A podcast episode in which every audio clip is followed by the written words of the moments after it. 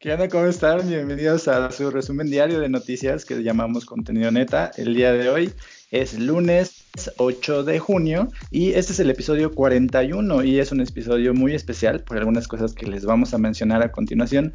Pero antes de poder hablar acerca de esto, pues les voy a presentar a mi compañero. Mi compañero es el único rubio que tiene sueños en HD. Él se llama Amango Arroyo. ¿Cómo estás, Amango?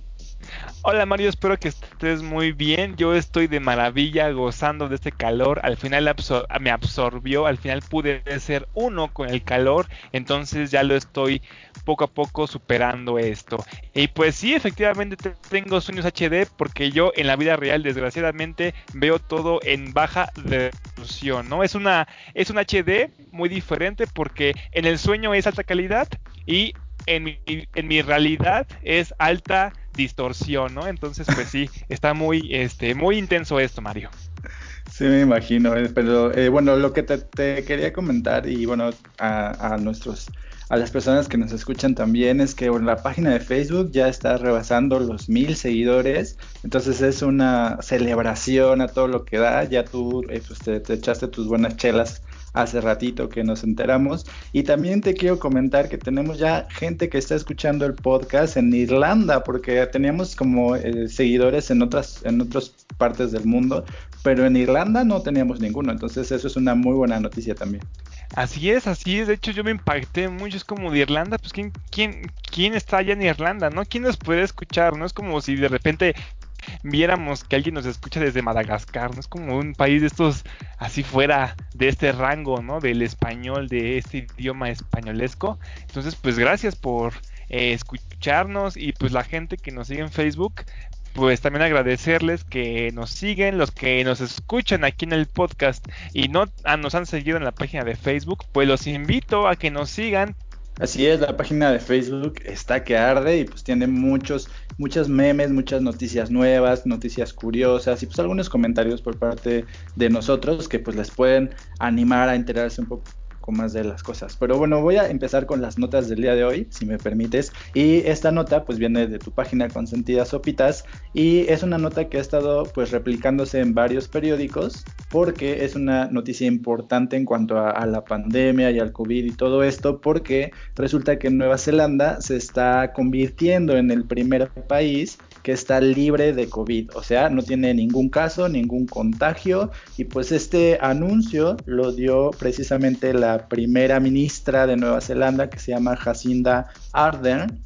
Y pues ella declaró de manera oficial que no tiene ningún caso, que la cuarentena llegó a su fin, que a partir del día de hoy o del día de ayer, que fue el lunes en Nueva Zelanda, eh, pues ya todos los eventos públicos, privados se pueden reanudar, que ya no hay restricciones para ninguna empresa para poder este, funcionar de manera normal.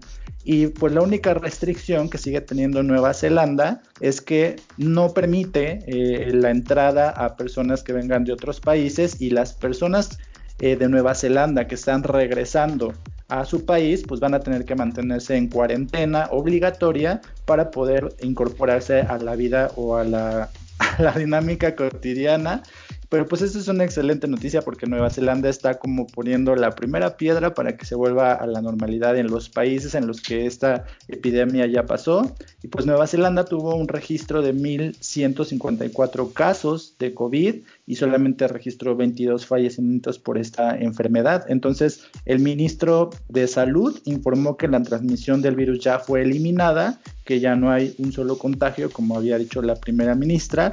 Y pues una, un dato curioso que podemos este, mencionar acerca de cómo se llevó el COVID en Nueva Zelanda es que, por ejemplo, el ministro de Sanidad, de nombre David Clark o David Clark, fue degradado de su puesto debido a que durante la época de cuarentena salió a dar un paseo con su familia y pues eso en algún momento trascendió y pues fue quitado de su posición y, lo cambiaron a un puesto un poco más bajo. Él tuvo que salir a disculparse por salir a, pasear con su familia cuando estaban en esta época de confinamiento y pues la población de, de Nueva Zelanda pues ya no tiene ningún caso de COVID y ningún caso de transmisión tampoco. ¿Cómo ves? Sí, Mario, efectivamente, como tú mencionas, eh, Nueva Zelanda, bueno, hay que ver también que Nueva Zelanda es un país pues que está hasta la cola del mundo, ¿no? Está en una en un lugar o está ubicado pues al otro lado del mundo y, aparte es muy chiquito, tiene una población muy pequeña realmente, pero dejando de estas características que tiene el país, ¿no? Eh, realmente han dado un primer paso a grandes cosas dando un buen ejemplo o un primer ejemplo de lo que nosotros tenemos que hacer. Un ejemplo también podría ser que ese país, Nueva Zelanda, fue uno de los primeros que le dijo que no a las bolsas de plástico. Yo me acuerdo todavía que hace años, imagínate Mario, hace años vi un video donde una persona iba a un mercado y decía que sí, efectivamente no daban bolsas y que realmente había productos que no ni, siquiera necesitaban eh, utilizar bolsas, ¿no? Entonces, pues es increíble o, o te da esperanza de, ver un país que ya salió de la, de la pandemia y pues nosotros que estamos en rojo, ¿no? Que estamos en un rojo intenso sangre, pues hay que esperar todavía un poquito más, pero al menos quiere decir que sí va eh, progresando, ¿no? Que, que hay un progreso al menos en un puntito del mundo, en la, en la mera cola. ¿Cómo ves, Mario? Pues sí, qué bueno que consideres este, que Nueva Zelanda es un ejemplo, porque pues como te decía, eh, pues uno de los funcionarios que en este caso se encargaba de sanidad o de, era el ministro de sanidad pues fue eh, relegado de su puesto precisamente por no seguir las indicaciones. Entonces me pregunto qué pasaría en el gobierno federal si esto mismo se los aplicaran a ellos, ¿no? Pero bueno, así como tú lo mencionas, pues Nueva Zelanda tiene una cantidad de habitantes muy baja. Eh, en la nota se menciona que tienen 5 millones de habitantes, que me puse a investigar porque pues tú alguna vez habías dicho que era como un municipio del Estado de México y pues sí, porque en realidad la población de Nueva Zelanda eh, corresponde a la población del estado de Chiapas o de Nuevo León. Entonces es un país muy pequeño y pues de ahí viene como que sus estrategias hayan funcionado mucho mejor y pues se está convirtiendo en el primer país libre de COVID en el mundo entero. Entonces felicidades a la primera ministra de Nueva Zelanda y pues un muy buen trabajo parece ser. ¿Qué comparas un país como tú mencionas, menos personas, eh, aquí en México que somos más en población, pues sí tienen una mejor calidad de vida aquí en México. En eh, los trabajos que se hacen en Nueva Zelanda, pues no necesitan estar saliendo, como por ejemplo aquí en México, que una, una, persona vende tamales y pues forzosamente tiene que estar saliendo y debe romper toda la cuarentena, cosas que ya hemos visto aquí en el podcast. Entonces son países y mundos completamente distintos. Así es, y gobiernos totalmente distintos. Pero bueno, háblanos entonces de la propuesta del Partido Morena en cuanto al, el impuesto al valor agregado. Esa nota que traigo viene del diario Julio Astillero y ahora mismo te voy a decir de qué se trata todo esto. La bancada de Morena en el Senado de República tiene lista una iniciativa para bajar el IVA 16 al 10%. Son unos, ah, bueno, son 6%. Es como de bueno, así apoyamos un poquito a las familias para que no sientan tanto este golpe que dejó el COVID. Ya sabes, pues este pre, ¿no? Y lo que las familias que están viviendo ahorita, pues es un, es un golpe bastante fuerte. El senador Eduardo Ramírez Aguilar adelantó que la propuesta a la ley del, impuesto al valor agregado será presentada el próximo miércoles durante la sesión de la Comisión Permanente del Congreso de la Unión. Actualmente, la ley del IVA establece una tasa del 16% y están obligadas al pago del impuesto las personas físicas y las personas morales que en una eventual aprobación de la iniciativa bajaría a 10% de acuerdo al senador Ramírez Aguilar, que es presidente de la Comisión de Puntos Constitucionales. Antes de continuar, pues me gustaría saber qué opinas tú acerca de esto, Mario. Pues me parece que no, en realidad no es una propuesta que beneficie, como dice la nota, como a la reactivación de la economía, porque pues finalmente pues no es un porcentaje tan alto como para que la gente le aporte una cantidad de dinero así como que digas, uy, qué diferencia, y pues más bien habría como que pensar en otras estrategias que sí impulsen la economía, ¿no? Que, que haya dinero en la calle, ¿no? Pues quitarle un porcentaje ahí bien pichurriento a, a los impuestos que pagamos en algunos productos. Bueno, Mario, pero es un 6%, pues sí es un 6%, ¿no? O sea, pues está chido. Pues hay que ver que también hay, hay, productos que pues realmente sí son bastante caros, pero pues realmente tiene razón mi compañero en ese sentido. Eh, tal vez no es también mm, esta, esta propuesta sí es buena, pero tampoco que la vean como, como que con luces, ¿no? Como que brillando, que realmente esto va a ser lo que vaya a impulsar o que vaya a ser el motor, porque ya decir la palabra motor, pues sí es una palabra bastante este, pesada, ¿no? Quiere decir que realmente con esto vamos a impulsar todo esto y pues realmente no, es una ayuda. Sería un motor si pusieran varias propuestas que como dice Mario, este, ayudaran en, la, en, el, sentido de que nos generara más, este, más dinero. Pero bueno, voy a que continuar con la nota. El también integrante de la Junta de Coordinación Política explicó que una vez presentada en la, en la permanente, la ruta de la iniciativa es la Cámara de Diputados, donde será analizada por las comisiones de Hacienda y de Presupuesto.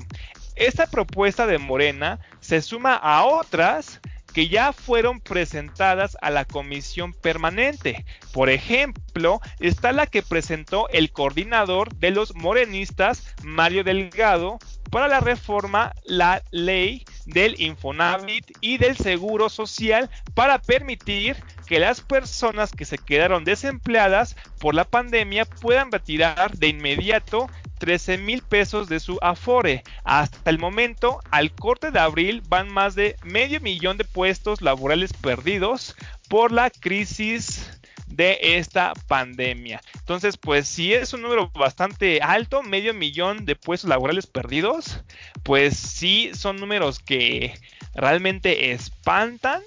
Y pues obviamente el gobierno está buscando así como que algunas alternativas así como para poder este, impulsar eh, ayuda al pueblo, ¿no? ¿Cómo ves tú todo esto, Mario? Pues es como si tuvieras como una fractura del Titanic y quisieras taparla con chicle o algo así. Así me suena, pero bueno, a mí me ayudaría, a mí me ayudaría mucho más que, el SAT me regrese el dinero que, prometió que me regresaría cuando hice mi declaración hace dos meses y que lleva dos meses sin regresarme. Entonces me ayudaría mucho más eso a su 6% de, del IVA. Sí, así es. De hecho, es como menciona eh, Mario, tapar esa enorme fisura del Titanic con un chicle o con babita, ¿no? Así nada más, eh, se va a pegar con babita. Este, pero sí, eh, yo creo que nos ayudarán bastante si pasara como, por ejemplo, lo que pasa allá en Estados Unidos, ¿no? Que en Estados Unidos a los trabajadores les regresan sus impuestos, ¿no? O sus taxes, les los terminan regresando en dinero. Entonces, pues yo creo que eso estaría muy chido que realmente pasara y que pues no salieran con todo este tipo de cosas, ¿no crees, Mario?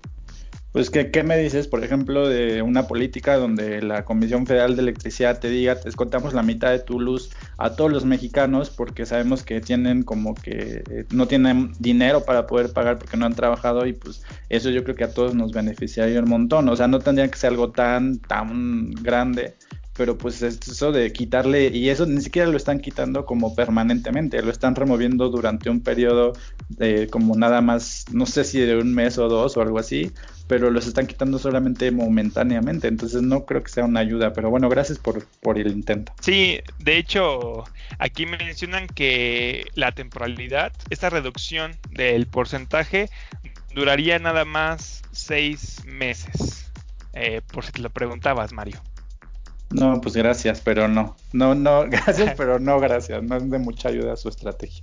Sí, bueno, sí, hay, que seguirlas viendo y pues nada más, por último, eh, pues nada más decir una, una declaración que, que, hicieron, tiene algo un poquito más que ver con lo mismo, que dice que lo que necesitamos es fomentar el consumo, rescatar a las pymes y disminuir el IVA del 16 al 10%. Es una buena medida y una vez que veamos que realmente se está estableciendo todas las personas, regresaremos al mismo porcentaje, que es al 16%. Entonces, pues, pues, realmente no es una ayuda muy buena. Como dice Mario, si fuera permanente, sería como de alegrarnos todos, realmente. Pues las, últimamente las propuestas de Morena son como muy raras, ¿no? Primero la del presidente de Morena que quería este, que todo el mundo sacara sus propiedades, hiciera su 3 de 3, toda la población mexicana, y pues ahora su, su 6%. Yo no sé cuánto es el 6% de 10 pesos, pero no es mucho, entonces pues que me descuenten el 6% de, de una lata de atún, que es lo que me alcanza para comer, pues no creo que me sea de mucha ayuda. Así es, así es. Recordemos que pues ya está el mismo presidente López Obrador ha estado en contra de los morenistas, ¿no? Eh, en, en, una conferencia que dio apenas el día de hoy, pues ya dijo así como que ya le bajaran un poquito con todas las cosas que han estado diciendo. Bueno, el presidente está en contra de todos, pero bueno, la nota que te traigo es de, la revista Forbes, que precisamente es una, es una revista que se dedica como a esta información económica y cosas que tienen que ver con el dinero y con las cifras. Y pues en esta nota Forbes está anunciando lo que ya varios periódicos están diciendo a partir de, este anuncio, eh, en el que la Asociación de Bancos de México y eh, la jefatura del gobierno de la Ciudad de México están diciendo que los bancos van a cambiar sus horarios para poder evitar los contagios de COVID. Y es que la Ciudad de México pues está en su peor momento, está en semáforo casi negro porque está tan rojo que vaya para otro color.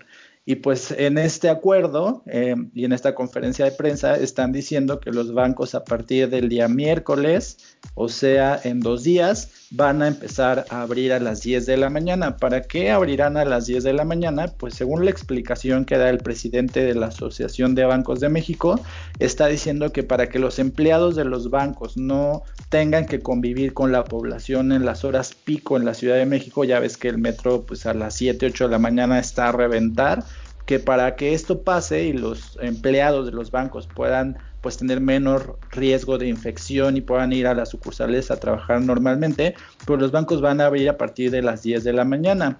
También el presidente de esta asociación dijo que ya está hablando con los estados de Guerrero y Sonora para poder aplicar esta medida también en esos estados, porque esto es algo que solamente entraría en vigor en la Ciudad de México. Entonces, eh, ellos informaron que el personal de los bancos que trabaja a nivel corporativo sigue trabajando desde su casa, que son el 70% de su personal y que son más o menos 53 mil personas. Ellos siguen trabajando desde sus domicilios y le están pidiendo a la población que utilice eh, esta plataforma que creó el Banco de México que se llama CODI, que nadie conoce y nadie utiliza, porque en general, no sé si tú estás de acuerdo, pero en general la población no confía en las aplicaciones y en las, en las plataformas electrónicas para llevar sus asuntos de dinero. O sea, mucha gente se rehúsa a utilizar los tokens o esas cosas que el banco te proporciona o los servicios digitales, precisamente por la desconfianza que hay en los bancos y porque a la gente,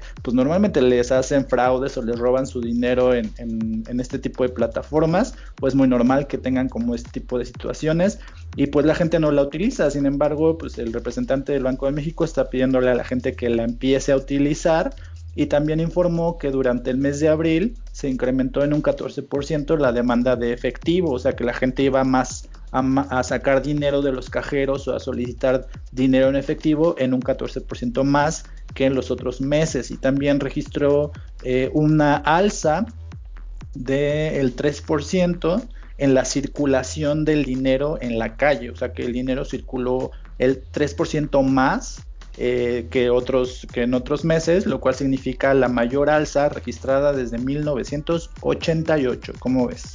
Qué dato tan histórico, Mario. Yo estudié computación si hacemos una aplicación, tenemos que demostrar que sea confiable, que ahí puedas guardar tus datos, no nada más del dinero, pues sino también de información personal, ¿no? Entonces, yo creo que si el banco quiere que la gente lo empiece a utilizar, pues debe comenzar a hacer una campaña para darle confianza a sus clientes, no nada más decirles, ah, darles un consejo, ¿no? Así como les consejo, les aconsejo que hagan esto. Y es como de, ok, sí, pero ese consejo no está haciendo que tengan confianza a las personas. Es como, mm, hay muchas personas como dice Mario, que aún le tienen miedo a, las tecnologías por el simple hecho de que no se sienten seguras si ponen la información o si pueden ya hasta su dinero, ¿no?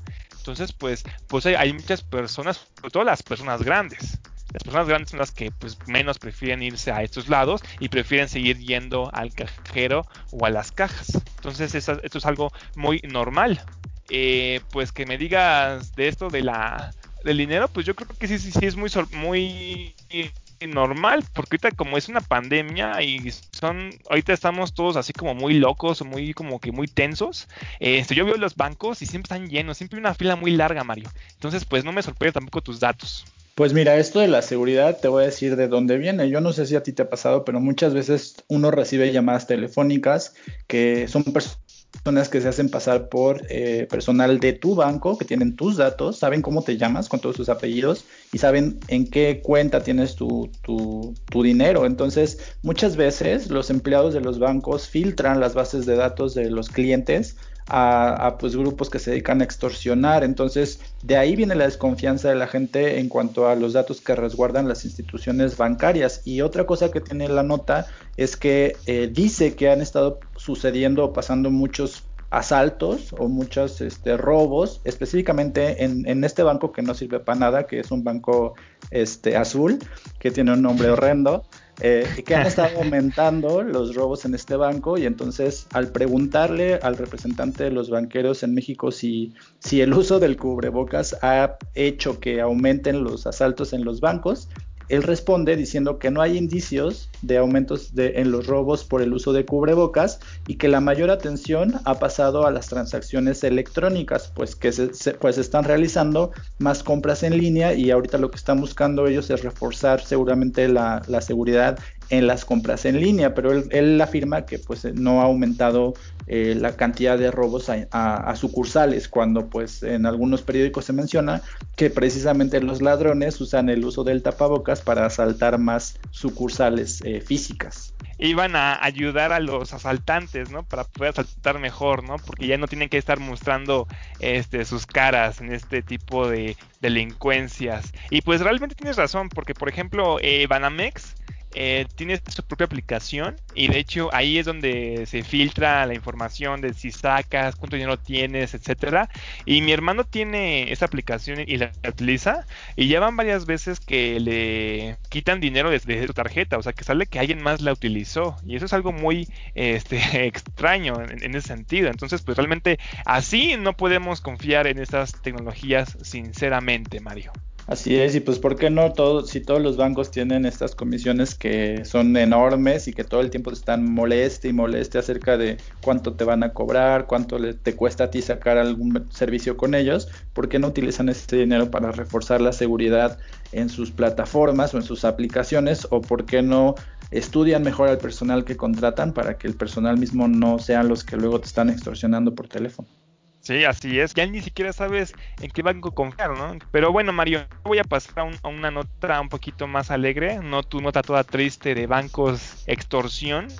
Pero bueno, la nota viene de sin embargo, y es que el artista callejero Bansky, de quien se desconoce su identidad, publica en su cuenta de Instagram imágenes para homenajear a George Floyd, asesinado a manos de la policía el pasado 25 de mayo. George Floyd, recordemos que fue este afroamericano que pues murió y pues ahora todo, todo Estados Unidos está vuelto pues se volteó todo a la cabeza, ¿no? Todos están como que ah, haciendo muchas protestas y están viendo que realmente hay mucho racismo en Estados Unidos, ¿no? Como siempre ha habido. Y aquí en México pues está pasando algo similar en Guadalajara. Pero continuamos. Bansky, si pueden ir a su Instagram, él menciona este mensaje. Dice lo siguiente. Al principio pensé que debería callarme y escuchar a la gente negra sobre este tema. Pero ¿por qué haría eso? No es su problema, es mío. Inició el mensaje con el que comenzó en su cuenta de Instagram. El sistema falla a las personas de color, el sistema blanco como una tubería rota que inunda el departamento de las personas que viven abajo. Ese sistema defectuoso les está haciendo la vida imposible, pero no es su trabajo arreglarlo. No pueden. Nadie los dejará entrar en el piso de arriba continuó diciendo el artista callejero en su mensaje. En la página de Facebook de Contenido Neta pongo las imágenes de Bansky para que puedan ver un poco acerca de qué hizo este artista para poder manifestarse acerca de esto. Él agregó además que este es un problema blanco y si los blancos no lo arreglan, alguien tendrá que subir y patear la puerta. ¿no? Entonces, con estas declaraciones, Bansky incita a decir que realmente son los blancos los que tenían que seguir a, salir a las calles a protestar porque es el sistema el que ellos han impuesto a la gente de color. Porque la gente de color tiene razón, pueden estar gritando, pueden estarse manifestando, pero nunca van a lograr nada, porque como dice Bansky, pues van a estar siempre en el piso de abajo y nunca los van a dejar subir. ¿Tú cómo ves o tú cómo, cómo, tú qué piensas acerca de esta declaración que hace este artista, Mario? Pues eh, en realidad sí tiene razón, porque pues es, hasta que la población que, que, se considera blanca o que es blanca en Estados Unidos no eh, le otorgue esos derechos a las poblaciones minoritarias o hasta que no cambie esta política de la supremacía blanca, pues obviamente todos los, tanto los afroamericanos como los hispanos, como los asiáticos, etcétera, pues van a seguir teniendo este tipo de problemas de racismo. Y es que hay una cultura muy grande como de, de, que la raza blanca prevalece sobre las demás y de que Estados Unidos es un país blanco, cuando pues todo el mundo sabemos que Estados Unidos nunca ha sido un país de blancos, porque ha sido todo el tiempo un país de inmigrantes, incluso un país ladrón de territorio, etcétera, y como que eso a los estadounidenses no les entra muy bien en su cabeza. Sí, así es, y pues recordemos que no tienen nada, ¿no? O sea, que realmente ellos, así solitos, Mario, no son nada, ni, siquiera tienen historia, ¿no? No tienen cultura. Su historia empieza desde su independencia, toda chafa con George Washington, ¿no? Pero no tienen nada, no tienen nada más, ¿no? Y nada más están robando cultura de los demás países, como tú mencionas, alimenta de los demás, Mario, siempre anda invadiendo, se alimenta de todos y aún así se atreve a decir que es como superior, ¿no? Que somos minorías, todavía siguen utilizando la palabra minoría, ¿no? Para insultar, para ver, para denigrar, ¿no? A las demás razas. Es algo que Estados Unidos todavía tiene este, este complejo, ¿no? De supremacista. Y eso pues lo vemos actualmente, pues por eso todos votaron por, Donald Trump, ¿no? Eh, en las encuestas, cuando iba cuando estaban viendo quién ganaba, si Hillary Clinton o, Donald Trump, en las encuestas todo el mundo decía que iba a ganar Hillary Clinton, ¿no? Ah, pero cuando fue las elecciones, ganó Donald Trump, porque son de closet, era lo que siempre había dicho, ¿no? Son supremacistas de closet, ¿no? Es como también tú, la cantante de Glee, ¿no? Que dice, ah, sí, puro apoyo, puro apoyo, pero por dentro de ella sigue siendo también supremacista, Mario, pura política realmente en estas personas blancas supremacistas que viven allá en Estados Unidos. Y pues nada, nada más para acabar mi nota, Mario, pues contarte un poco acerca de Bansky. Y es que Bansky se caracteriza por realizar arte urbano con mensajes políticos y crítica social como manera de protesta y expresión. Asimismo, el 6 de mayo el artista rindió homenaje al personal médico del Sistema Nacional de Salud que lucha contra la pandemia del coronavirus. La obra apareció cerca de urgencias en el Hospital General de Southampton, Reino Unido. El graffiti titulado Game Change también fue difundido en la cuenta de Instagram del artista.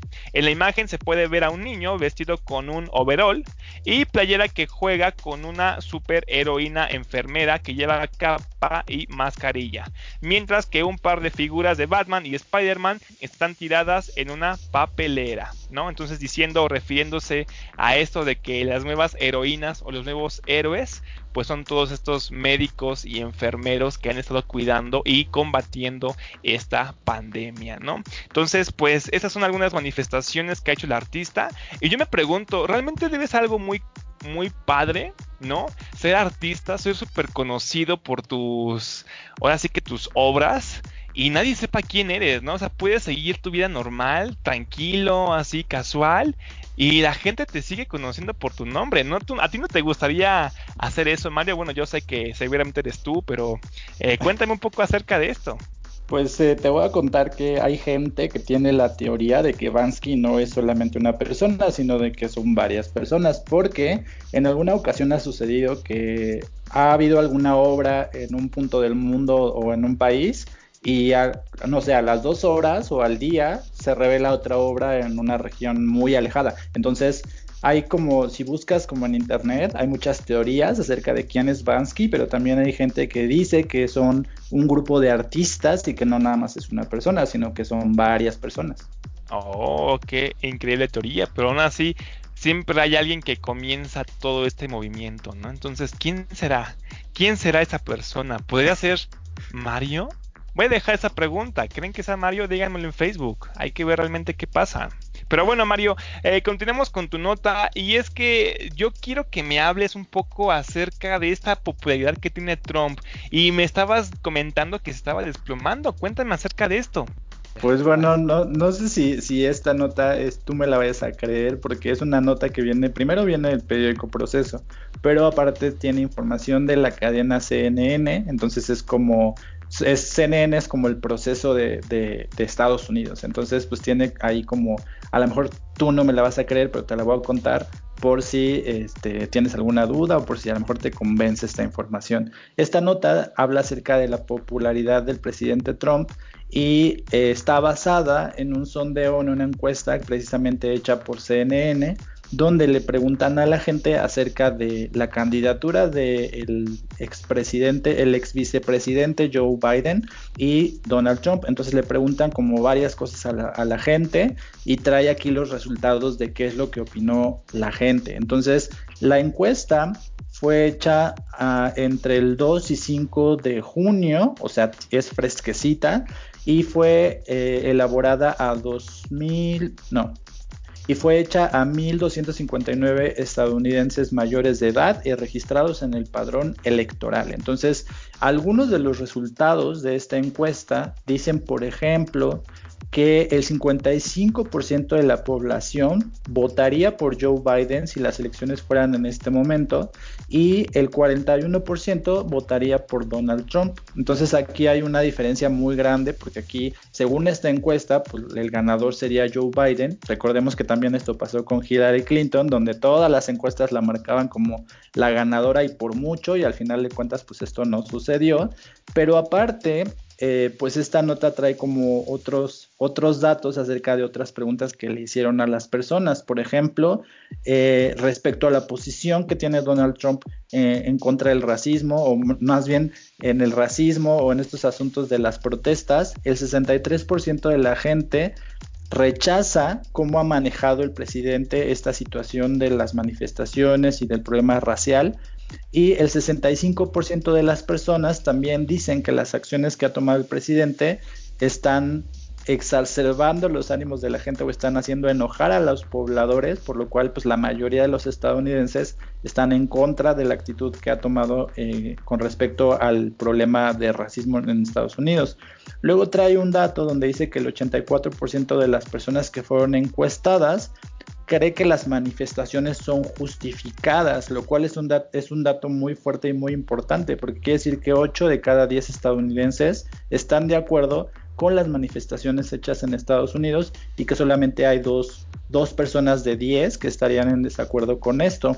Eh, la cadena de televisión también pues le preguntó a la gente acerca de, estas eh, elecciones que vienen en el mes de noviembre y pues la mayoría está diciendo que votaría por otro candidato que no sea Donald Trump. Entonces no sé tú cómo ves estas cifras.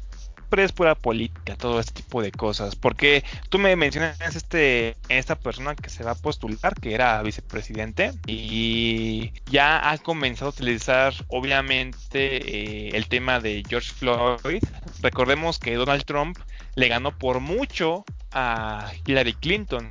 Sí, bueno, este, pues eh, el último de los datos que trae esta nota precisamente dice que el 57% de los encuestados reprueba el mandato del presidente Trump y solamente el 38% lo respalda. Entonces, aquí hay un dato que es como muy significativo de lo que dice CNN porque está diciendo que este nivel de popularidad o este nivel de aceptación eh, pues es igual al que tenían Jimmy Carter y George Bush padre. Entonces, pues quiere decir que de acuerdo con ellos, pues el presidente Trump no estaría logrando la reelección porque pues estos presidentes tuvieron este problema igual que él y pues quién sabe, yo creo que todo puede pasar porque si Hillary iba arriba en las encuestas, en todas las encuestas y nadie daba un peso por, por el presidente Trump, pues ahora sí que solo Dios sabe qué va a pasar.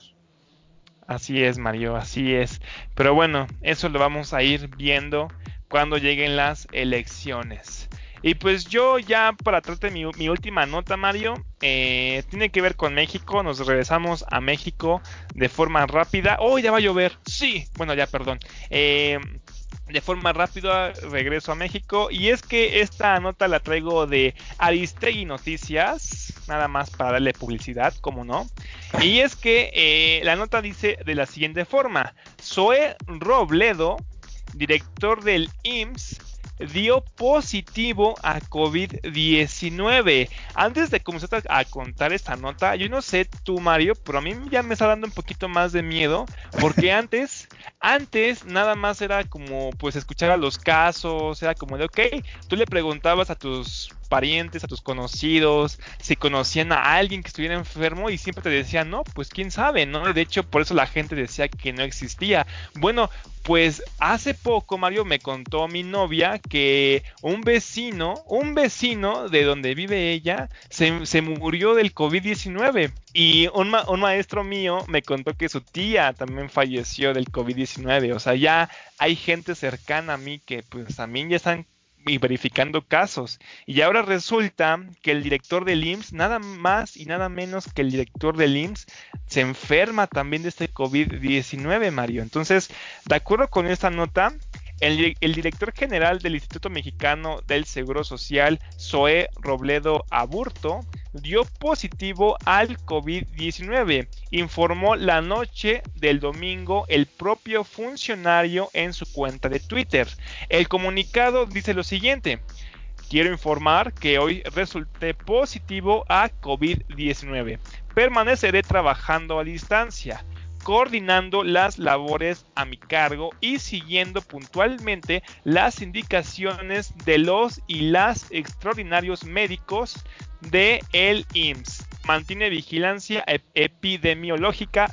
Resulta que el pasado viernes 5 de junio en la conferencia mañanera se presentó este director general del IMSS. ¿Cómo ves esto? Que hay gente que va a la mañanera, ¿no? Están contagiados y López Obrador es inmune al parecer, porque siempre se presentan funcionarios contagiados en estas mañaneras junto a López Obrador, o sea, lo, lo abrazan, le dan un saludo cordial y pues el presidente jamás ha enfermado, ¿no? Entonces, ¿tú cómo ves todo este informaciones, Mario? Pues aquí hay algo que es como inexplicable, ¿no? Porque pues ya hay, una lista muy grande como de gobernadores y funcionarios que han estado en la conferencia de prensa o han estado con el presidente y a los dos o tres días están contagiados. Entonces yo no sé si el presidente es el que está esparciendo ese virus, pero aquí hay una cosa muy extraña. Si es así, o es inmune como Madonna, ¿no? Ya va a salir también López Obrador diciendo que es inmune. Tal vez puede ser quién sabe, a lo mejor la gente grande se comienza a ser inmune y la gente joven estamos muriendo, Mario. Quién sabe realmente cómo sea esto, pero te voy a continuar diciendo este comunicado. Y es que por su parte, el IMSS emitió el siguiente comunicado. El director general se realizó la prueba, la cual dio positivo. A partir de la confirmación se aplicó el protocolo epidemiológico correspondiente y se determinó el aislamiento domiciliario del titular. El, director general se encuentra en buen estado de salud y desde su domicilio trabaja y coordina las responsabilidades que tiene a sí mismo. El área epidemiológica de la institución está en permanente vigilancia de la evolución del caso y de las personas que tuvieron contacto con el director. Ya para acabar mi nota, nada más te digo que pues realmente sí es pues ya es cosa de preocuparnos, Mario, ¿no? Ya estar viendo todo esto y luego aparte, pues recordemos esta nota que yo vi que hay un presidente municipal, no me acuerdo de qué, de qué municipio, pero que falleció, ¿no? seguramente van a poder encontrar un poco más en la página de Facebook. Pero ¿cómo ves esto ya para acabar, Mario?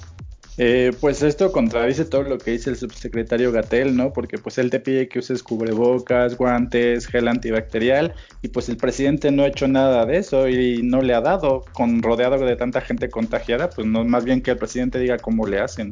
Pues bueno, Mario, nada más, este, yo agregaría a nada más antes de despedirnos, eh, pues decirle a la gente que pues muchas gracias por habernos apoyado tanto en los seguidores de Facebook. Realmente, la verdad, Mario, te soy, si te soy muy honesto, no pensé que fuéramos a llegar tan rápido a los mil seguidores en Facebook. Nada más hay que esperar, porque hay gente, es muy contraria, ¿no? Es la gente que nos escucha en el podcast y la gente que nada más sigue nuestro Facebook por los memes y, los, y las notas. Entonces, pues también nos han gachos y escuchen nuestro podcast, ¿no crees, Mario? Así es, recuerden que Contenido Neta es un podcast que se transmite por más de siete plataformas y bueno, las dos plataformas principales donde pueden encontrarlo es Apple Podcast o Spotify, que es actualmente la que tiene más cantidad de suscriptores. Y pues un saludo para los dos nuevos fans destacados, que son Berenice Estrada, que hace poco nos dio una entrevista, y también Israel Juárez Puerto, que son dos nuevos fans destacados en la página de Facebook. Ah, les, agradezco con toda mi, patata, mi corazón, de que realmente sigan eh, a Conti Doneta, sobre todo a Berenice, que pues también nos permitió entrevistarla. Entonces, pues muchas gracias realmente por todas estas personas. Y pues también eh, escuchen la sección de entrevistas, entrevistamos personas bastante interesantes. Y pues nada, Mario, espero que tengas un excelente día después de tantos errores. Entonces, nos vemos y nos escuchamos el día de mañana. Bueno, espero en Dios que todo el podcast haya salido bien y esté grabado todo. Y pues bueno, me voy a, meter mi ropa porque va, va, a llover bastante fuerte. ok, bueno, yo también. Yo creo que también lo voy a hacer. Nos vemos y cuídate mucho. Bye. Hasta luego, bye.